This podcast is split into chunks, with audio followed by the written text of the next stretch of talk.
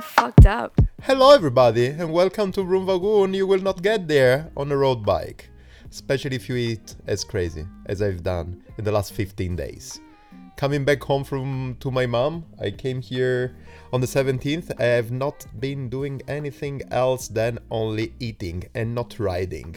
But okay, at the moment, 30th of December 2018, I'm missing dramatically my bicycle. But on the 2nd of January, after a couple of interviews and organizing a bit of interviews for this podcast, I'm gonna be on top of my 3T Exploro.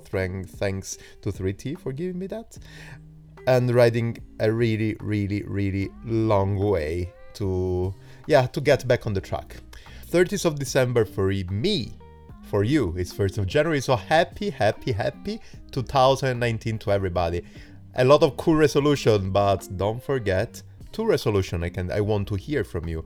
First of all, is riding your bicycle, your amazing bicycle, your shitty bicycle, whatever, but ride your fucking bicycle and listen to my voice and send me feedback and share this episode to everybody out there. How? First of all, going with the sharing thing. You are listening to this amazing podcast thanks to Spreaker on Spreaker, obviously, Apple Podcasts, or Spotify take the link that you're listening and share it with everybody on the 1st of December who shares this podcast on the first of on the first of the year, first day of the year, it will do it, he will do it or she will do it for the whole year. So please do it and send me feedbacks. Instagram.com calamarocc, calamarocc on Instagram. That's my account. Facebook.com calamarocc for sure. And then hello at calamaro.cc is my email and twitter.com slash calamaro, my Twitter account everything is clear, right? Just jump directly into the interviews. One, only one, on the interview, the first interview of the year. Everybody knows it. I was chasing this thing. Now it has been couple of months because we talked about Silk Road Mountain Race, we talked about Torino Nice, we talked about all the amazing endurance rides and races that are out there, and I'm chasing new one. Something was missing it was missing the king of, let's say, the king in Europe of these kind of rides, these kind of ultra endurance races. I'm talking about the transcontinental race. For this reason, I sent around a couple of emails, I wrote in, in uh, Facebook groups, and at the end, I got the honor of having on my podcast Anna Haslock. No, wait, she told me how to say that. Anna Haslock. Here you go and I've made it. I got an interview with her, and I'm super happy to host her here on my streaming. Yes, streaming, like in the radios. And I've done it. Exactly in the reason, I interviewed her at the beginning of December. And while I was here in Italy, I was waiting as I'm doing it, I think in the last couple of months as well. I was waiting for the new episode of Explore. Explore is the podcast of the cycling podcast, talking about adventure on the bicycle. Exactly the same thing that I'm doing. And I got to know around the 20 seconds, 23rd, I think 23rd of December that Anna Haslock, Haslock sorry, was already there as an interview. But I'm super happy, first of all, because I really appreciate Lionel Birnie there that is uh, organizing and putting together this amazing podcast. And also, I'm super happy because she was on records with a live interview and whatever. That was amazing. I was also super happy because on the Explore, they talked a lot about Mike Hall. Mike Hall was the guy behind the transcontinental race. He was killed by a car while he was doing the Trans-Pacific race and Anna is was her his girlfriend companion in life. And during the interview with Lionel uh, in the Explorer they were talking mostly about Mike and all the work behind the transcontinental race ideation and everything. I, before knowing it already, I decided that I wanted to focus this episode, this interview, a bit more on how is organizing for Anna the transcontinental itself how is the ride and the race sorry the number seven with the new parkour and everything and also what's about her more than Mike. And this was super fortunate because actually in that way we can say that one interview can compensate the other with different kind of information. And also because I always love to interview people on their present and future. And that's what I've done. I have to say again thanks to Anna to be on this podcast and now to say to thank you of listening it and I will talk to you at the end of it. For now, just taste this amazing interview. I got a lot of fun and I got a lot of um, I was really emotional on doing it. I was really, really thrilled on doing it. So listen to it and then tell me what you think about it. Bye. I believe that, as I was saying, I hate when I say as I was saying, but I said already a lot of times. Um, something that I really want to do since the beginning of this podcast was to interview somebody talking about the race itself. Mm-hmm. And talking about the transcontinental race. And I'm super honored to have here on my Microsoft, um, Microsoft on my microphone today, Anna Hashlock, director of the Transcontinental Race. Hi, Hannah. How are you doing? Hi, I'm good, thanks. How are you? I'm really good, and I really hope I didn't mistake anything in the spelling of your name and surname. Was I okay? Uh, yeah, it's has Haslock, not Hashlock, but you know that's just a pronunciation. It's it's fine. okay, yeah, no, no, uh, that's really a joke. But I really, I'm not joking on it. I'm not tricking on it. I really don't know how to spell and pronounce name of people. I always make mistakes. So I was expecting not making everything correct. So probably I can repeat. No, better not to repeat it. I don't want to put myself full of ridiculous. Uh, and yes, um, Anna, I'm really, really happy to have you here on my microphone. This time I can say it correctly.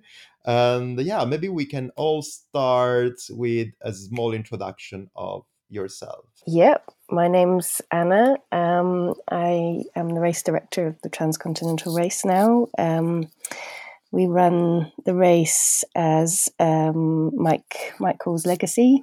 Um, I used to I used to run the race with with Mike. I was the race coordinator and he was the race director. Uh, obviously, in his absence, I've taken over race direction. Um, yeah, that's about it, really. Before going to the how everything started question, something that really comes into my mind because uh, you put actually two different, let's say, uh, I would not say titles. It's a bit more tasks or yeah task name that you put there. It's race director and race coordinator. What's really the task of a race director? Um gosh just about everything. Um i guess because we're um we're a very small company um we, i run a very small company with um rory kemper called lost dot limited uh, and we run the transcontinental race, and we're about well, we're starting a new race called the Trans Pyrenees race. Um, so, as the race director, um, I am also the managing director of Lost Dot Limited. So, uh, I basically do just about everything with support from Rory, um, who who is a, he's full time. He works full time somewhere else, so um, he supports me around his main job, and then I'm the only full time employed person at Lost Dot. So I basically run Lost Dot and also run the two races. Okay. Uh, I guess to be specific, um, the race director, uh, because obviously Mike was the race director, um, and I supported him. So the uh, race coordinator role is more of a support role. Um, and while I was the race coordinator supporting Mike, uh, I was I was basically his apprentice. So I learnt on the job how to how to run events and run these races and all the concerns that we have to uh, manage. Um, and then yeah, Rory Rory started helping, and so I guess he's sort of doing the same as I did with Mike. You know, he's learning how we run these things. Yeah, yeah, yeah. I can completely see the point. So I really liked your definition of actually race manager or race director is doing everything. so I can understand a bit of everything. Yeah, I mean it it changes it changes over the year. Obviously, well, we're not actually on a race, or we're not. Uh, there's there's different roles to undertake, and then uh, while you know, and it's mostly just me and Rory, and then when we are when we have a race happening, then our team grows a lot bigger, and um, we have a lot of volunteers, and we have a big media team. So uh, we have a lot more people who obviously uh, then I would manage those people as well. But um, yeah, so my role kind of changes throughout the year. Yeah, because it depends really on the personalities that you are onboarding, right?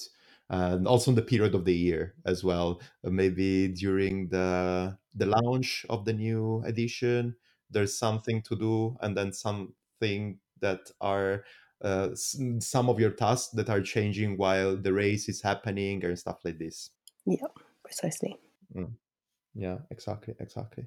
And uh, just continue on this flow. Uh, you were saying that, um, yeah, you were actually mentioning that actually you're a small group, anyways, uh, running a yearly or every day during the year the race and then you are growing during the period going coming actually close to the event itself but what does it mean actually organizing the transcontinental race which one are the milestones the steps during the year that you see and usually how many people if you can go deep a bit more on that uh, that are involved um Okay, uh, I might forget some of those questions because there's a lot there.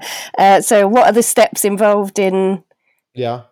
In running the race, is that was that your first question? Yes, yes, yes. Yeah, throughout the year. Well, um, right now we've we've just launched TCR number seven, um, and we had applications open for two weeks. So uh, everybody had the opportunity to apply using our pretty long application form. Um, and mm-hmm. then we've closed that now. That closed on Friday the 14th. And um, so now we have the job of reading all the applications. uh, okay. So yeah, there's there's that's a big job. Um, and then we go through all the applications, read them all, and um, then we use our various processes to um, it's not really a selection, but select the riders who who who get to race the race because uh, this year, like every year, we're we're heavily oversubscribed. So unfortunately, there'll be people who don't make it through this time. But we try very hard to make it as fair as we can uh, to people who've applied before. Uh, obviously we have volunteers help us, so we reward uh, people who volunteered for us. Uh, we like to encourage women uh, to race, so um, we have various ways that we um, slightly sort of manage uh, who gets to race the transcontinental, but we do most of it through a ballot, uh, which is the sort of fairest way we feel that we can um, that we can manage that. Okay, okay. So basically, the selection, if we can call it in that way, is actually involving some uh, some different uh, yeah some different details that are here and there so if you were before if you participate into to some um, edition before you for sure you have a bit more possibilities or you're getting in whatever. If you were same thing if you were a volunteer uh, obviously you encourage women to take part of it but most of the thing you are putting all the names or mostly all the names that you think they are uh, yeah that they can participate in a bowl and then you extract some of those. Yeah so uh, we can have 300 people racing the race uh, so we we slightly sort of over um, we we invite more than 300 people because there's always dropouts. So um, yeah, we we invite more people in the hopes that we'll get near to 300 races starting on the day. yeah it's really it's really uh, like everything related to the transcontinental race this there's something i don't know some kind of magic involved in that and i think that this, this kind of selection is one of the parts of the magic parts i would say um, so uh, as I was saying, I wanted to to say also at the beginning to ask you at the beginning, but that then we went we went through other stuff. How everything happened uh, with the transcontinental race. Uh, we all know that was Mike's idea, uh, but you were there actually from the beginning. What happened? How everything started? um, well, I wasn't actually there right at the beginning, uh, but obviously I was very close to Mike, and so I do know the full story. Um, so it, the race started in 2013, uh, and Mike uh, kind of had the idea for the race um, while he was um, competing in the round the world race uh, that he finished in, I think it was on his birthday uh, in June 2012.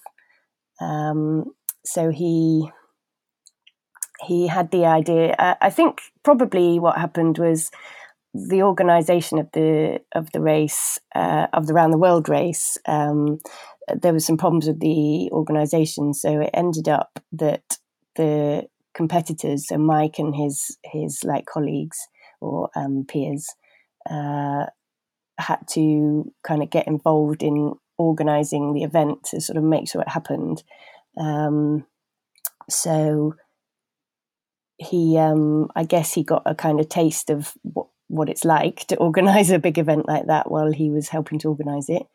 Um, and then while he was racing the, the, sort of first leg of his round the world race, uh, it was basically London to Istanbul. Um, so he got that kind of idea as he crossed the continent. You know, not everybody can do around the world race. You know, that's a massive undertaking. People don't get that much time off work, and you know, it's it's the kind of thing that not many people can can manage. However, you know, you could race across Europe in a couple of weeks, and that's somebody's holiday. It's not as expensive as around the world, but it is still um, a really big it's a really big undertaking. So um, yeah, I guess that's sort of where his that's how the idea kind of formed. Um, and obviously he, you know, really enjoyed his first leg of around the world and um, thought wouldn't it be great to kind of share this with more people. So uh, yeah, that's how it was kind of born. And then yeah, in 2013 he when he got back off around the world, he just started organising it. um, I think he worked with there's um, there's a company called the Adventurists, and I think they uh, ran the first ever transcontinental race. Uh, at least they started organising it together, so he got some support from them, um, and then um, it just it just really took off. I don't, you know, nobody was expecting it to to be to be as sort of popular and to capture that many people's kind of imagination. But it really, it really took off. So um, he was still working full time as an engineer for the first couple of years that we ran the transcontinental. Um, and I met Mike um, just at, towards the end of 2013.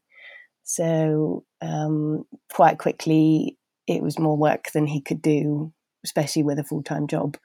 Um, so I ran my own company at the time, so I had I could be quite flexible. So um, started helping him, and that's how that kind of happened. Really, um, I used to my company was printmaking, so um, that's that's where the printing of the caps came from. oh.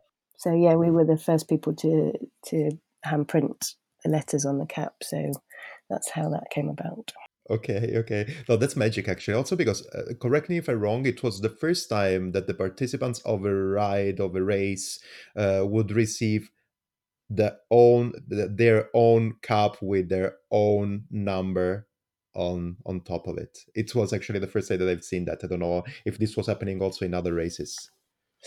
Uh, as far as I know, in this scene anyway, I mean, I don't know if, if it's kind of like something that used to happen back in the day, but um, you know, like now a lot of a lot of races that are like the transcontinental, they they've sort of taken that on. But it was, yeah, it was uh, it, it, came out of just me and Mike kind of brainstorming of how the best way to um, for each rider to carry their to carry their number. And he said, "Oh, wouldn't it be great if we could get it onto the caps? You're a printmaker. How am I going to do this?" So, yeah, yeah great idea way better than having your number on your handlebar and yeah really great great great idea. I really i think it's really really the cap of in this case the transcontinental race. I know that also in other races right now they're doing the same but i believe that really the caps of the transcontinental race participants are really an icon. So yeah. yeah. i'm i'm actually in love. I am really a fan addicted to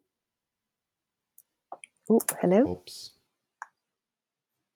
I've lost you. I can't hear you technical problems it always happens. Sometimes i burn my broccoli sometimes the system doesn't work this time the system didn't work. But we were exactly here and we are still here.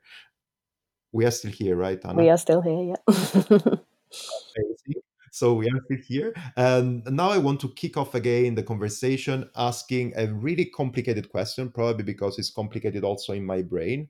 But I think that we got the right angle on that.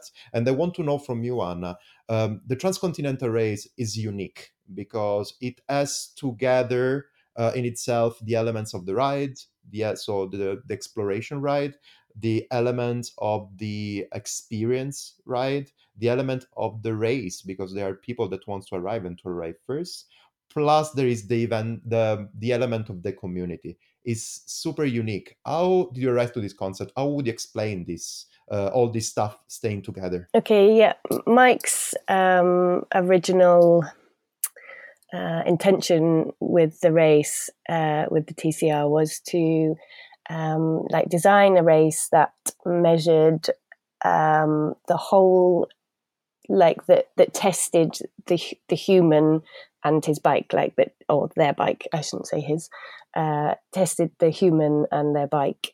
And um, so obviously that in, that includes if you, if it's an adventure you know if it's a long a long race like the TCR is then um, that also includes your navigation. So you're not just uh, you're not just following a route that somebody else has set, but you've actually got to plan uh, your own your own route and try and plan the fastest and most efficient route plus the safest um, route that you can in order to get yourself to the finish line um, obviously as well as cycling very fast.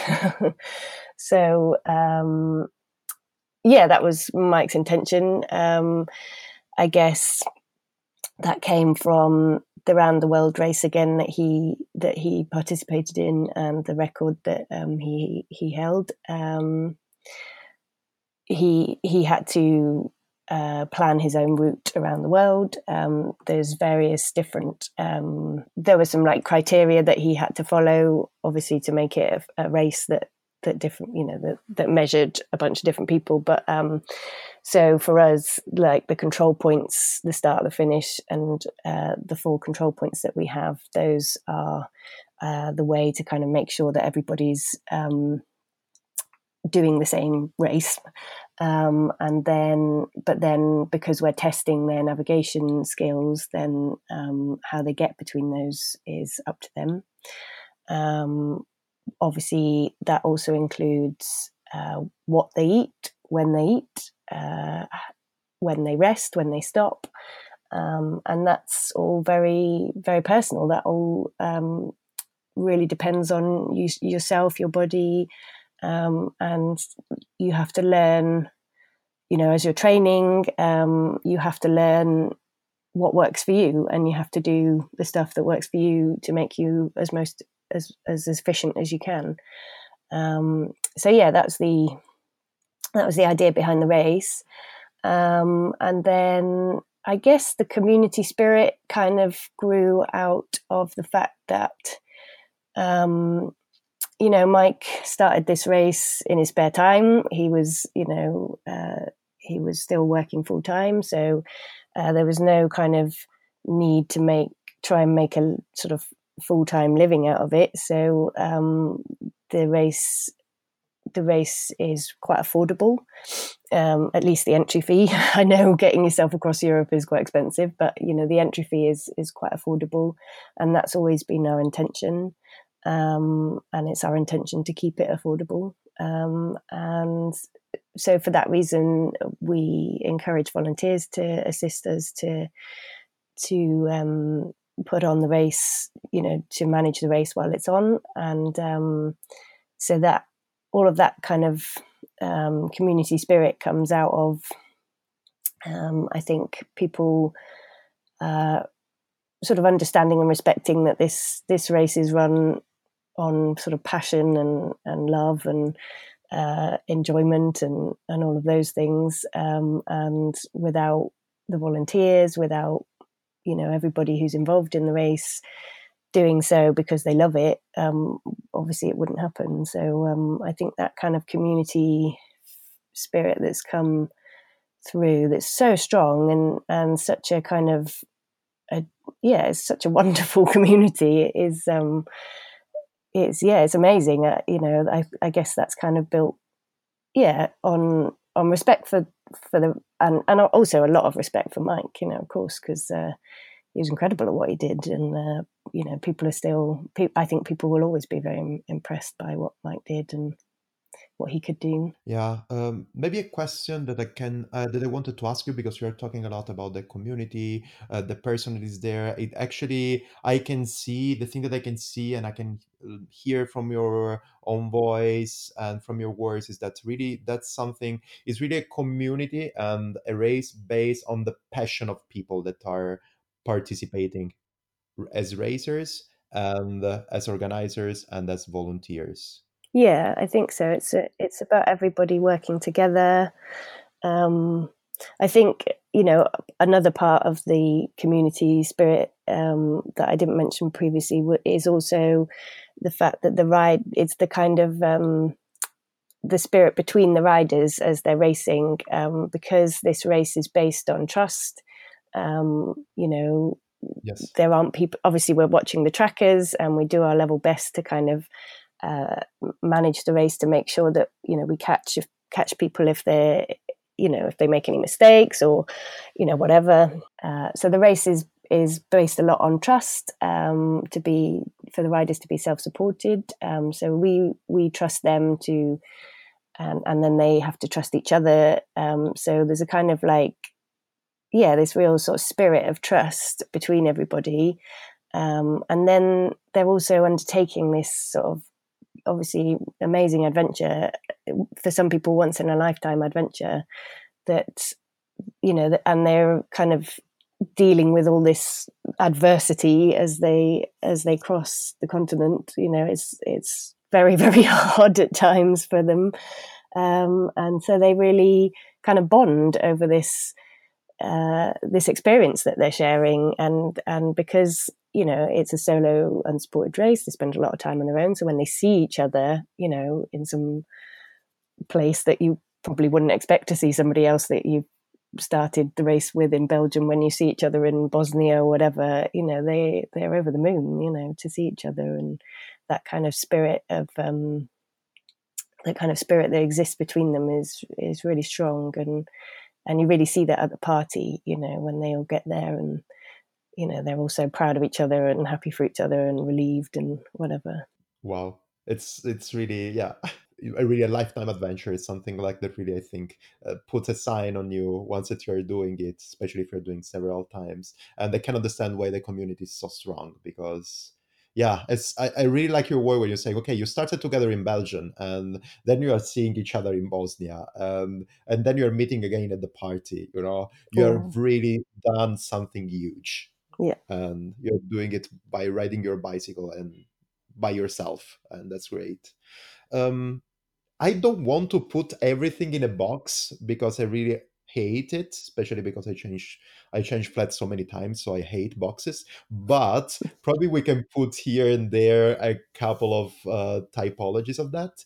Um, do you have in mind a couple of um, typologies of riders or people that are taking part on the transcontinental race? Does they exist, so they are really uh, there are too many variation that we cannot put anything in uh, in a list?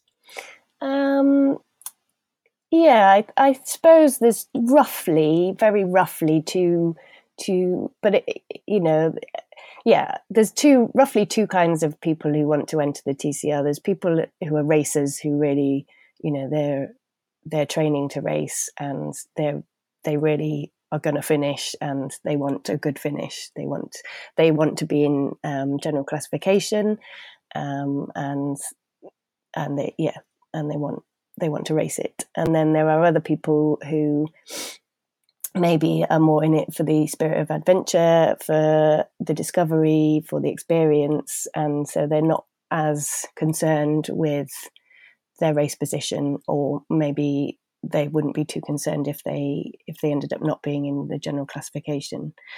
Um, I say it's kind of very rough because I think people may well start in one of those boxes and may well swap boxes or change boxes regularly throughout the race. You know, it, it's such a okay. it's such a big um, undertaking, and it has such an emotional impact that you know I think people I think people can kind of undergo quite big changes in in how they feel about the race, just on the race itself. You know. Yeah. But have you seen any kind of change on uh, not only the Mm, the spirit itself, but on the participants it's, uh, themselves that started during the years, in the several years, they started the transcontinental race because they that's going to be in 2019 the seventh edition. So since when it started? Till last year. Have you seen actually different kind of approach of people of the racers on the ride? Or roughly it was always the same this kind of mix between between racing and discovering and adventure? Uh, yeah, I think mostly, yeah, it's sort of stayed the same. Um, we try really hard to um, uh, maintain the spirit of the race and make sure that everybody understands the spirit of the race. Um, and so, because we work quite hard at that, I think that we're still getting people who really understand what we're trying to achieve with the race and um, and they're in it for the same reasons and they're passionate about the same things as us so they're as determined as we are that the race um, stays true to its spirit. So um, yeah luckily at the moment that's working. Obviously yeah it it it's like in it's on our minds that the the race could sort of change and um, to some extent you don't always have full control but um, so far i think we're doing an okay job of kind of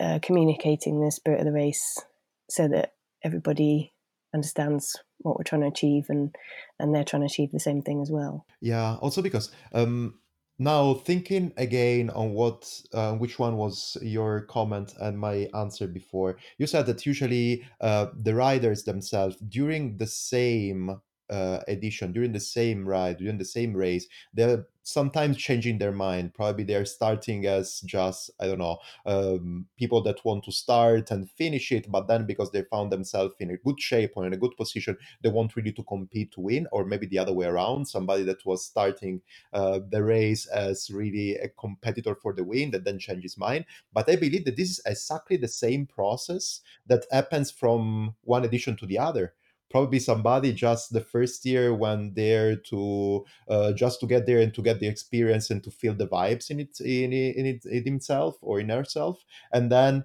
after the years decided to okay next year i'm going to participate to win.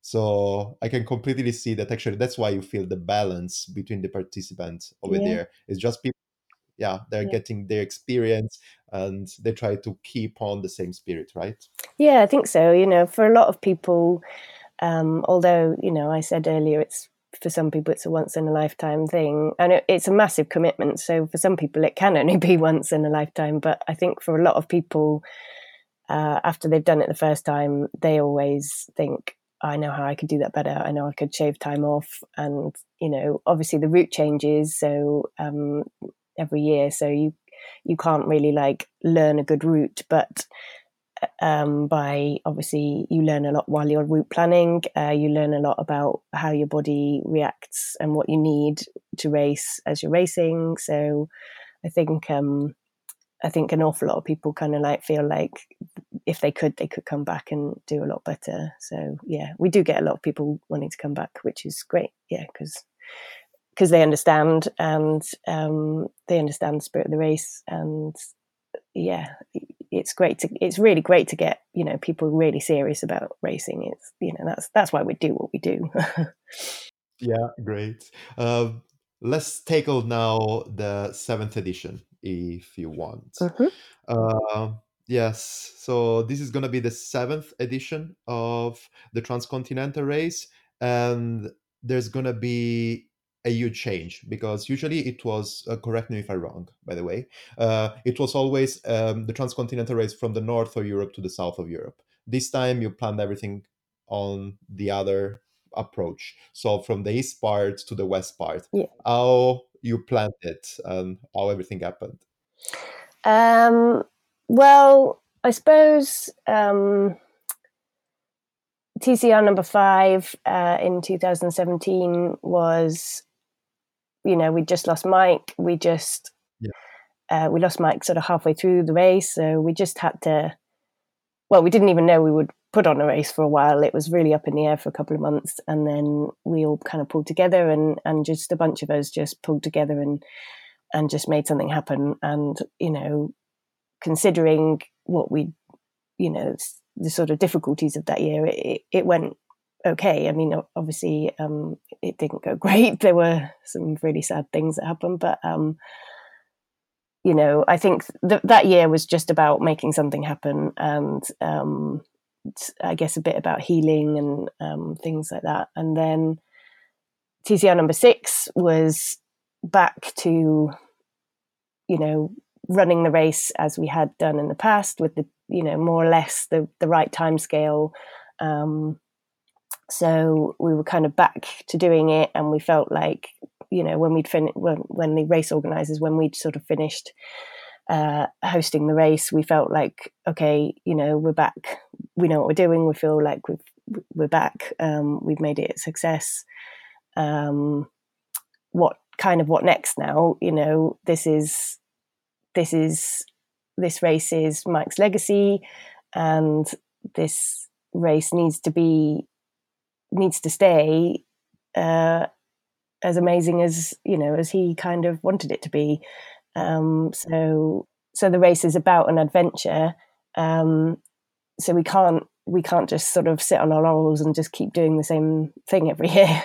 Uh, so it was kind of like what what can we do? What what should we do? Um, and obviously we have loads of different ideas, and uh, Rory and I spend hours and hours getting excited about different um, places, uh, we just spend a lot of our time looking at maps, um, thinking about where we mm-hmm. could take the race. Um, so yeah, we we just sort of had some chats uh, with. We also involve our media team, so Camille McMillan, um, James Robertson, and Antonin from AH Studios. Um, they we're all kind of discussing things, um, having ideas, and that's yeah we just kind of work as a group to throw things into the mix.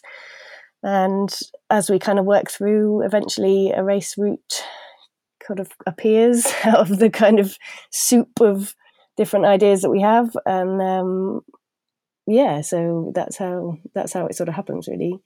Um, we're we're always thinking ahead obviously um, but usually it sort of starts to uh, crystallize during during the current event. So, um, yeah, TCR number seven, the idea behind it started to crystallize basically during this race. And then, yeah, wow. we are where okay. we are. yeah. It's, no, it's really great when I've seen um, when I've seen all. I cannot call it the route, but yeah, let's say the checkpoints this time, more or less the side of the ride. I said, okay, that's something really special because it's really easy, I believe, when you're organizing a, such an important such an important event like the transcontinental race to stick all the time on the tradition. Mm. Something like, okay, it all it's well, it always been okay. Before it was from London to Istanbul, then you have to cut some time from some piece here, then from Belgium to Istanbul, then from Belgium to Greece to Meteora. Yeah. But this time it's uh, it's super easy to do that now to do Yeah. north to south. That's it. But this time you really had really um, you were brave enough, the courage to say, okay, now it's time actually to put everything on the other side because there are so many cool things and cool places to explore. Yeah. Exactly. And uh, yeah, I was really impressed by that. So that's why I wanted to understand a bit more about it. It's it's really great. And I really like actually the point that you just mentioned that um, all the idea behind this new direction, this new route, was actually uh, crystallizing during the race itself. Mm.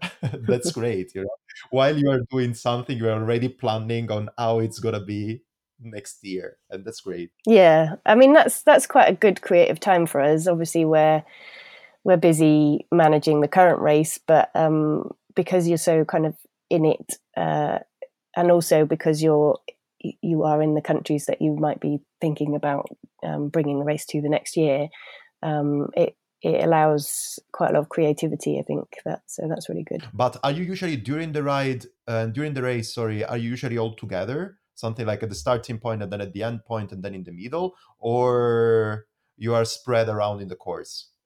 Uh, we operate two official race vehicles, and so our team is kind of split between the two vehicles. Um, so we see each other at the start. We usually see each other at the first control, um, and then it depends on the route really whether we manage to see each other again until the finish. Um, but the closer we get to the finish, the more spread out we are. So we we don't really get to see each other um, much after the first two controls really but obviously we're always on the phone and email and everything so.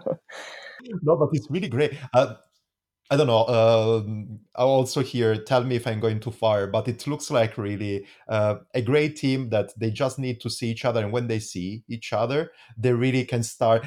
It's really another time. It's really magical. How actually, okay, we are planning this team for this year that is going to happen next year, whatever. And then once you see each other, I can just imagine all together a huge brainstorming on saying, okay, you know what? Maybe uh, the idea of whoever uh, of of the say the thing that we said two two months ago of doing it from east to from east to west maybe can happen. What do you think about it? Yeah, why don't we stop here and then why we don't make another check? It's really magic, you know. While you are starting the race itself, that is really the main event, you're already thinking about okay, brainstorm for the year after. That's amazing. It's really how it must be an event like this, really. Um, still, still talking about the edition number seven that is gonna happen. I've read around, uh, especially in yeah Facebook groups or whatever, that everybody is talking about way more gravel sectors that before. Is it true? First of all, and second thing, was it planned in purpose to have it more gravel sectors? Um, yes, it is true. Um, this year we've got longer parcours uh, than we usually have, uh, and a lot of them are quite gravelly. Yes, um, so yeah, it was planned. Um, uh, don't know particularly if there's a kind of like a grand like um, big plan around that, you know, particularly, but um, we obviously the point of the transcontinental race is to test is to test cyclists is to to make their life difficult. And um, so it's yeah our, our, thinking i suppose is is we're trying to test people we're trying to um, ask them to really think about the equipment that they think they're going to need for you know what's going to be all sorts of different terrains and all sorts of different weather um, we're asking them uh, to, to to be an all-round cyclist. They need to know how to tackle all of these different terrains and things um, and um, we want to take them to really exciting and beautiful places around the world and um, some of that requires going along a really long gravel track Wow, yeah, uh, I really like this point because this year I tried to put as a claim of my uh, podcast. So my podcast is the Broom Vegan, and the thing that I say all the time is, "You will not get there on a road bike," Mm. and that's what it means. You know, the most probably the most beautiful unexplored places are only accessible via a gravel bike or a mountain bike. Yeah. That's what it is. And you know there's it's exciting at the moment in the bike industry you know there's um the line the line is blurred between gravel road you know bikes they're, they're all kind of um you know people are trying different things and people are taking bikes that you wouldn't expect to different places uh, I don't think that's particularly a new thing. Um, there's obviously people been touring with road bikes in all sorts of inaccessible parts of the world for for years, but um, you know, it's it's kind of captured the general zeitgeist, I think, and that you know everyone's quite interested in that. So um, yeah, it's captivated us as well. We love gravel. Yeah, I love it. I love it. I can say I was completely hooked this year. I cannot. I'm not going out with my road bike now. It has been something like three or four months. So I can see your point. We love gravel. um, yes. Still talking about the edition number seven. I'm gonna ask you a question that is related to the edition number seven, but it's also related to me. okay. So if tomorrow, so tomorrow you're gonna, it's not gonna be tomorrow, but let's say uh, sometime soon you're gonna open the the call for the volunteers. Yeah. And let's say that I would love to do it this year, and I will actually not let's say, and because I want to do it this year, and I would love doing it on the checkpoints.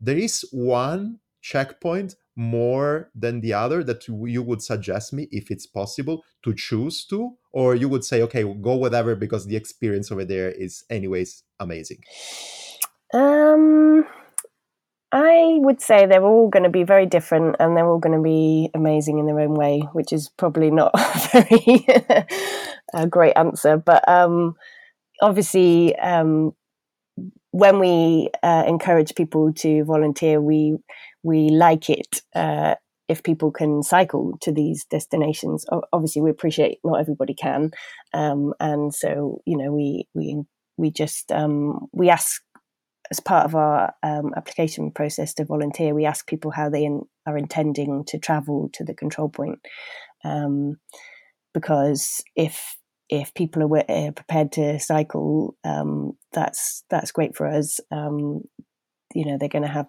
a great adventure on the way, um, and they're going to like really get to know the place really well as well. So um, yeah, if yeah, if people can, then we love it. If people can cycle to the controls, um, obviously that obviously depends where you live. Um, we like we like a few people to be as local as possible because um, that's you know really helpful. Um, you know they they come with local knowledge and language skills and all sorts of things that are, are really useful for us. Um, but also, it's great if people want to have an adventure and cycle from Norway to Romania or whatever, you know, as as somebody has done in the past. Um, you know, that's really impressive, and, and we want to encourage people to do that. So that's that's really great. Um, so I guess it, it depends what you want to do and what you want out of it. Um, obviously, the control, the first, the early controls are not open as long, so there's we don't need people for as long. Um, and then as we go um, through the race, the control three and four are open for a lot longer. Um, those controls were usually in Eastern Europe, but now they're going to be in France. Um, CP4 and the finish are going to be in France this year. So, yeah, I think it just depends what you're what you're looking for, and um, yeah, each different control has it's got its own character, and um, I think you'll probably have a great time at, at any of them. yeah for sure. Actually then your tip would be try to get a, uh, try to choose if you can a place that is closer to you. So you can go there with a bicycle try to speak the language That's a good point. and take in consideration how much time you have it makes sense Exactly. it makes yeah. Sense. yeah. it's got to Yeah. work for you know we want our volunteers to have a good time, so it's got it's got to work for them. It's got to be it's got to be something you really want to do. Um, it's it's quite a big undertaking in itself. You know, it's there's a lot of riders to to a lot of brevet cards to stamp and uh, riders to chat to, and we do long hours. So you know, it's quite a big undertaking, but um, everyone has everyone has a good time. Yes. Well, uh, I don't know. I don't want to talk too much about myself, but I believe that chatting with people is not a problem. and uh, arriving there with a bicycle is actually one of my goals. Great. And uh, so, for sure, I will consider. Um, maybe if I can ask you that, uh, how is actually the the process of of okay i think that everybody already talks and knows uh, which one is the process to be part so to race the transcontinental race but wh- which one is the path? Which one is the process of being a volunteer the transcontinental race? Um, yeah we just we usually ask people to um, decide how they want to volunteer. There's there's usually two or three options. Uh, there's the option to um, travel to a control point and manage the control um, with our staff um, or you can, uh, and we usually ask you to pick like a first choice and a second choice. Uh, because some years we just get some controls are really popular and everybody wants to volunteer there, and, and other controls are less popular. So, yeah, we like people to give us a first and second choice um, so that you know we've got a bit of flexibility. Um, and then the other options are to be a dot watcher. Um, that's a really, really important element of the race. That's how we uh, maintain a really kind of well adjudicated race with the help of our dot watching team. Um, and then this year, we're looking for like creatives um, to come out to the control points. Um, so we're going to try and keep it open, um, see uh, we'd like some photographers, some people with image making skills, um, some writers, uh, just people who can help us kind of um, be imaginative about the way we present the race. So we're kind of trying to be open about that. See who comes along. I don't want to say this one, this thing on record, but if you need, actually, if you are opening also to a podcaster, I'm here. Ah, yes, I can actually present your project on that. Well, we do have our podcaster, but um, he may he may want an assistant. He may want an assistant. So we can always ask him. yeah, uh, this would be great actually because I'm thinking exactly something like live interviews on the people on the checkpoints mm. would be hmm. amazing. Yeah, that's something we definitely want to try and achieve. So yeah, yeah, that'd be really good if we can. Maybe we can chat about that after. Okay, for sure, for sure. Don't spread too much my uh, the ideas. Maybe not on records. No, no. Perfect. Uh, then, Anna, I think that we went through everything here. I just have one last question, something like a close question, and another question that is quite open. The first question is There is something that you will always remember of something happened during a transcontinental race, any one of these editions? Yeah, uh, yeah, a few kind of, a few things stick out. Um, I've seen probably some of the most amazing sunsets that I will ever see in my life on the TCR. You know, I get get to go to incredibly beautiful places and spend a lot of time uh, with our photography team waiting for riders to turn up and so we get to see we get to see some really amazing uh, views and you know some incredible sunrises and sunsets um, and i suppose probably one of my most adventurous uh, moments was when we, uh, I can't even remember the year, probably TCR number four, I think, uh, when we took the race to Strada dell'Assietta in Italy, um, which was, I think, probably one of the toughest gravel sections that we've ever still ever put on. Um, and that was the first race that I um, actually went on myself. So it was my first experience of going on the race. I was driving one of the Volvos that we had at the time.